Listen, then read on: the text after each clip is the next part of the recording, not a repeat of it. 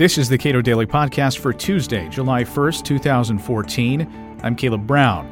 In his new book, Unstoppable The Emerging Left Right Alliance to Dismantle the Corporate State, Ralph Nader tries to identify opportunities where libertarians, conservatives, and progressives can work together to end and prevent wars, protect civil liberties, and stop corporate welfare.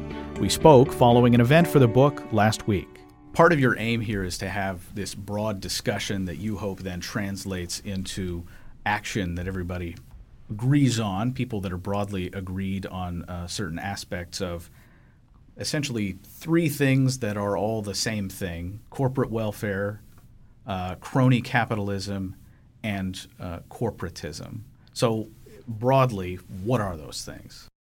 Well, they, they all reflect excessive power by concentrated corporate institutions, increasingly uh, multinational, over our government, and they reflect the strategic planning of corporations representing commercial interests into area after area of our life. Uh, some of them should never be invaded by commercialism. Uh, corporations have commercialized childhood. They undermine parental authority, direct marketing to three, four, five, eight, nine, ten year olds, food and drink that's not good for them, violent programming. We know all about that. Uh, but we say, why are they doing that? It's just, it's against our morals. It's against uh, parental control over children. Well, what does that have to do with uh, the government issuing privileges to yes. corporations, and more yeah. directly? Yeah, what it does is that these messages are over the public airways where the licenses are given by the Federal Communications Commission to broadcasters. And we own the public airways. We're the landlords, and the broadcasters are the tenants.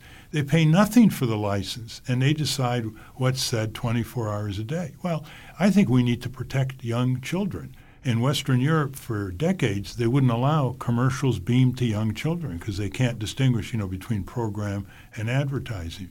But there are other areas. Corporations are strategically planning our elections. There's money in politics, floating their candidates. They're strategically planning the way our government operates and how tax dollars are collected and how tax dollars are spent. Corporations are geniuses, underpaying their tax taxes. And some of the big ones don't pay any federal income tax on billions of U.S.-based pro- profits, like General Electric and Verizon, and they go to these tax havens abroad. They are intruding into the educational realm. Now, a, a just society subordinates commercialism to the supremacy of civic and, and, humane and spiritual values. That's the only way you can basically convey the following principle markets are great servants, but bad masters. Well, isn't that that's true of government too, right? That's true. You can't have, if you have too much of any one of those power centers, you're going to have abuse. But when you have them converge, where corporations and government increasingly are indistinguishable. And that's what's called crony capitalism. Handouts, subsidies, giveaways, bailouts. Well, let, let, let me yeah. connect with that then. What good is corporate power without government power? Corporate power without government power would have to adhere to market disciplines. With government power, they can overcome market disciplines Wall Street damaging Main Street, big business damaging small business. Right. So corporate power leveraging government power. That's the problem? That's the big problem. Okay. Well, so the, liber- the libertarian argument yeah. is one of reducing government power. So there yes. simply are not these benefits to be handed out to these big corporations. Which I fully agree. I, I, I could give them uh, 150 programs of subsidies, handouts, giveaways unfair discriminatory allocations to whoever corporations have influence on Capitol Hill compared to those who don't, abolish them. I've often said that half of what Washington does is as an accounts receivable shoveling out goodies on the backs of taxpayers uh, to business interests. So, and I would also be extremely uh, uh, opposed to government waste. I think even good programs uh, accrete waste. It's the nature of bureaucracy.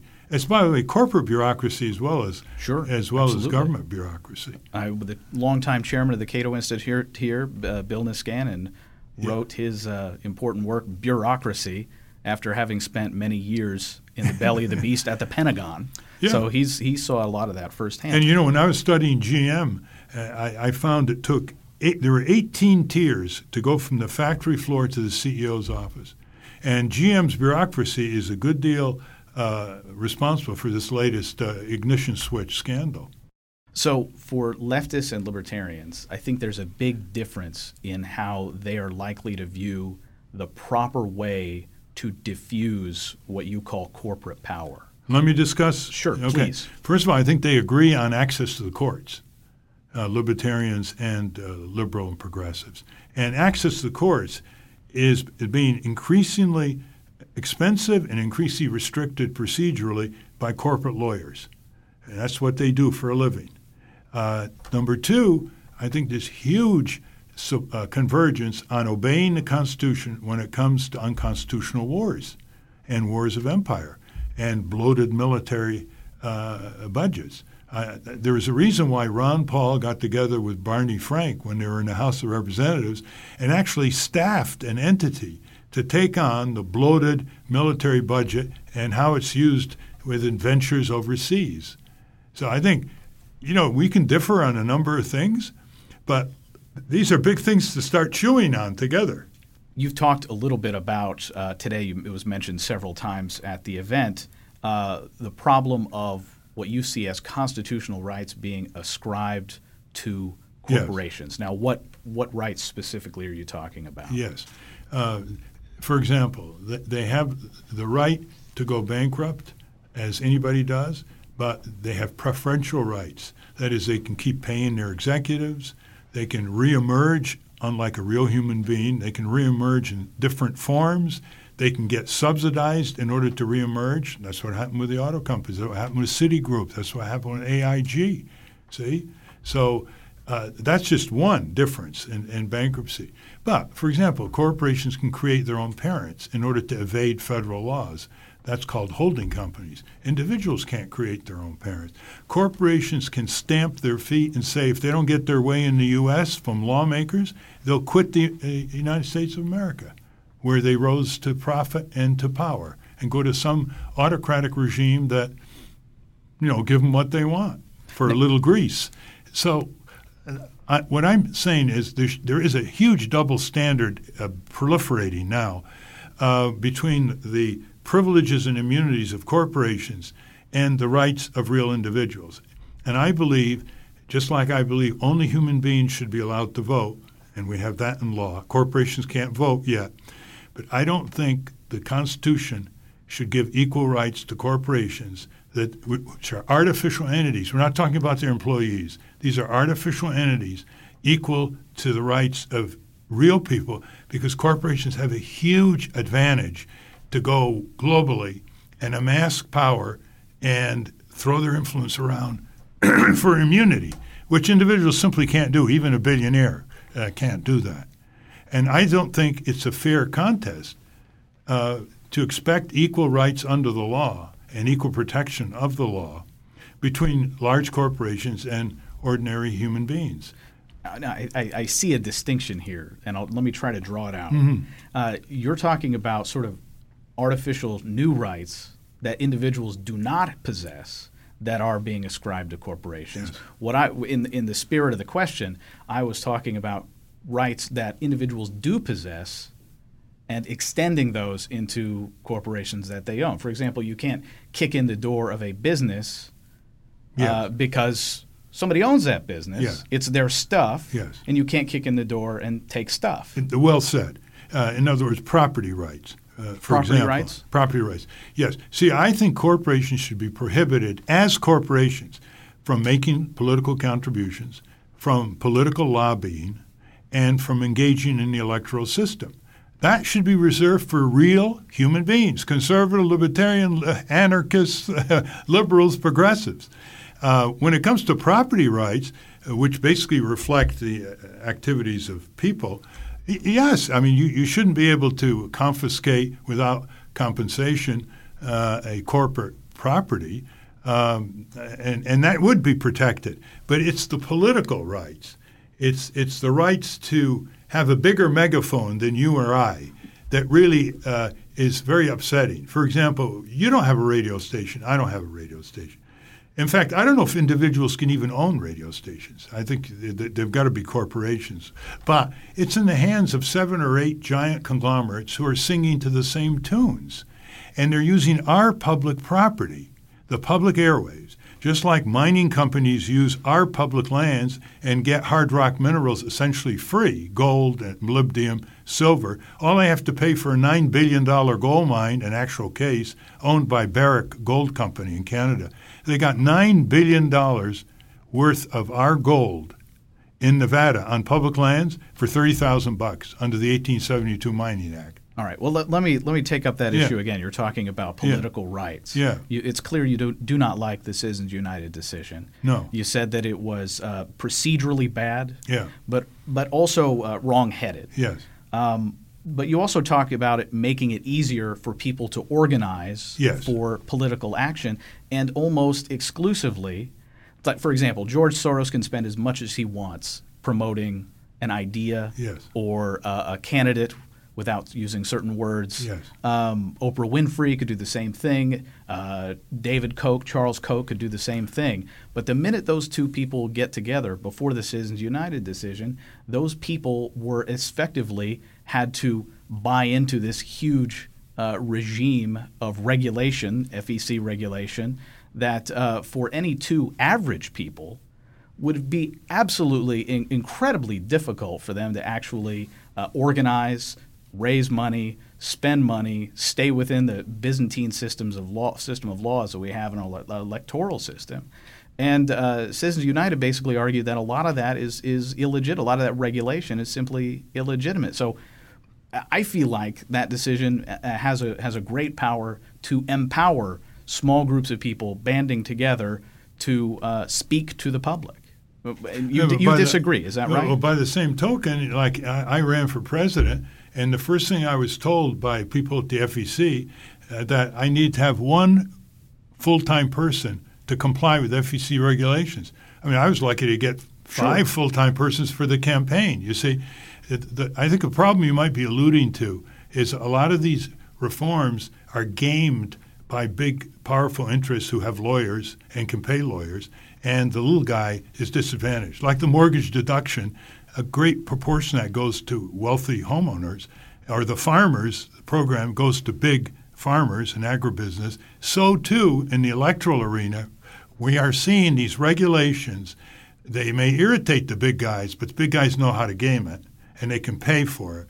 And the little guys can't do that. That's why people have so few candidates on the ballot because small party independent candidates, they just can't negotiate this web of regulations. I'll give you an example.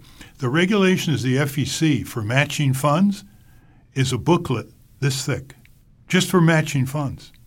Now, how can an independent candidate, you know, have a chance of that lucky to pay for the rent and for staff? This reminds me of mm. Eugene McCarthy. this was somebody who yeah. didn't didn't have money of his own, uh, used the money of a bunch of rich friends, and was able to uh, run on a platform, uh, an anti-Vietnam platform, and that just wouldn't be possible today. Yes, it would actually. What, uh, please explain. yes, because now uh, corporations can can give independently, but they can independent support, expenditures. Yes. Yeah, as long as they don't collaborate with a McCarthy type campaign, they can grease the wheels for any candidate that they want or uh, oppose any candidate that they want. Now, a candidate who happens to be very rich can spend as much, sure. like Michael Bloomberg, as much as much as he wants. Just like now, a corporation under Citizens United can spend endlessly to oppose or support. My point is, where's the balance here for the little guys, for the new movements that need to sprout? They need to be given, like seeds in nature, they need to be given a chance to sprout. In the first cycle, they may not get many votes, but they have a chance in the second election cycle. That's why I think all ballot qualified candidates should have a certain amount of time on broadcast TV and radio as part of the license that the FCC gives to private corporations to control that time 24 hours a day. This so, is not fair. So we own the public airways and we can't get any time on our own property, and that would reduce the need to get raise so much money, wouldn't it? Because a huge amount of the money in campaigns just goes to radio and TV ads. So you're saying restore a lot of the uh, public service Yeah. requirements that Would- we used to have. Yeah, wouldn't it be wouldn't it be a libertarian principle that if you own property, you should have some reasonable control over it? Well, if you collectively own property, like the commons, you know, like you know, we should have some control over our property. We own the people of America own one third of America, the public lands. Now, some people may not like the idea of public lands, but as long as we own it, we should have some uh, control over how it's disposed of and used, and we don't. Can I sell my share? no. All right. So uh, as we close here, you were Yeah. talking about uh, these, you know, benefits that largely are handed to big corporations. Uh, in even groups, as Tim Carney pointed out, the Small Business Administration is increasingly handing out benefits to uh, big corporations.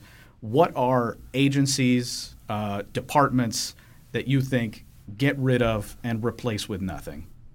Well, uh, it, it would more shrinking. I would shrink the Pentagon, the Department of Commerce, Department of Agriculture, the Department of Interior. I would shrink the Federal Reserve. Uh, first of all, I think they're too over bureaucratic and they're too overreaching. Uh, a, a lot of these departments and agencies, if you ask what's their purpose, it's to concentrate power in the hands of fewer giant corporations. That's their principal purpose. Look how few prime defense contractors there are under the tutelage of the Pentagon. We're down to about five: Lockheed Martin and you know uh, uh, Boeing, And it seems General like they, Dynamics. It seems like they only advertise in Washington D.C. yeah, like Right. on WTOP. I think the bottom line of this wonderful discussion we're starting to have in this country as a result of my book, Unstoppable, is ideology is very motivating. And there are a lot of things you can say about ideology. Like people say, I'm a right wing, I'm, I'm lefty, I'm a Republican, I'm a Democrat, I'm a libertarian, I'm a progressive. But if you take it too far, it becomes a mind closer to reflecting reality on the ground, where people live, work, and raise their families.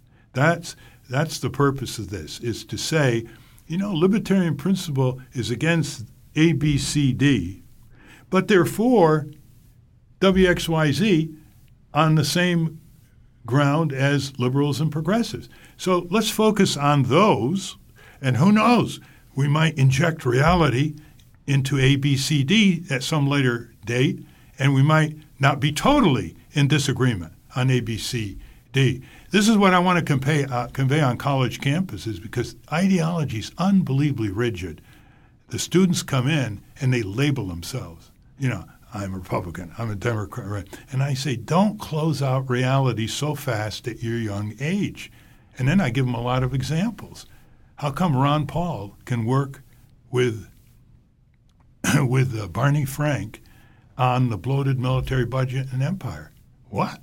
Ron Paul, libertarian, Barney Frank, leftist Democrat? They reflect reality. You do not waste the taxpayer's dollar, and you do not violate the Constitution with wars of empire.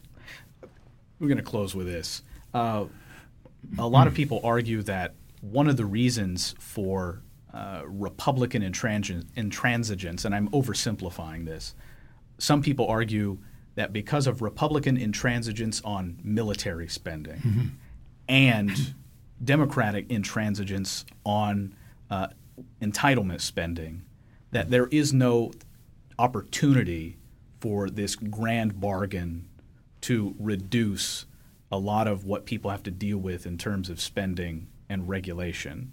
Is that broadly speaking what you're going for? I'm going for, I can get both of them to agree.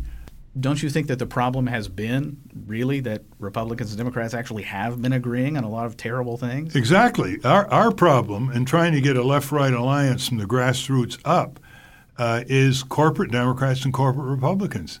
They're all corporatists. Uh, they get together and they don't uh, challenge the military budget, no matter how gigantic and wasteful. They get together and they don't challenge the horrendous tax code and the tax system. They get together and they don't challenge the corruption in politics you know, they get together on a lot of things, and that's the convergence we want to take on with our left-right alliance. And and I, I note that in the book. You make a very good point. We're already confronting a convergence across party lines, and these are people who have very few political principles. They have very few political philosophies. They they just know where their bread's buttered. They just know who can help them get reelected with gobs of money. Ralph Nader is author of Unstoppable. You can watch a forum for the book at our website, cato.org.